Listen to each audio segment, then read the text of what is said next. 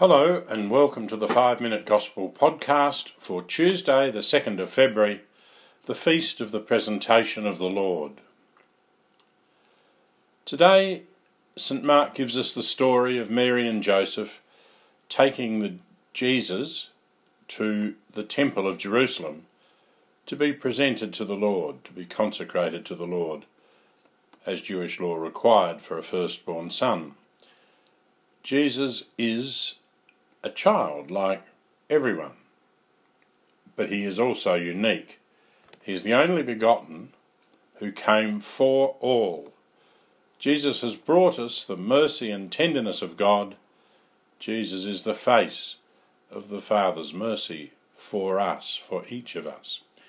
In some parts of the church today, the celebration is called the Feast of the Encounter, the Feast of the Meeting. In the Gospel we see two encounters, two meetings. In the temple, the elderly Simeon encounters Jesus. Simeon represents the Israel's faithful and their anticipation and the heartfelt joy at the coming of the Messiah. We also see the encounter with the elderly prophetess Anna, who, when she sees Jesus, is happy, joyful, and praises God. When Simeon met Jesus, Mary and Joseph, he said, "Now, Master, you can let your servant go in peace, just as you promised, because my eyes have seen the salvation, which you have prepared for all the nations to see." My eyes have seen the salvation.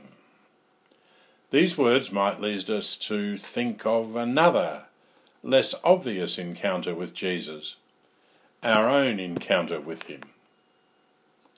Each of us can say those words of Simeon, "My eyes have seen the salvation." The presentation of Jesus in the temple is also the presentation of Jesus to the whole world, to us, to each of us. As Christians, you and I have seen the salvation that Jesus has brought. Down through two thousand years, millions of people have encountered Jesus and their lives have changed. Through their faith, we have come to meet Jesus, to know Jesus. Each of us, through baptism, continues to experience that life-giving encounter with Jesus, or at least we can experience it.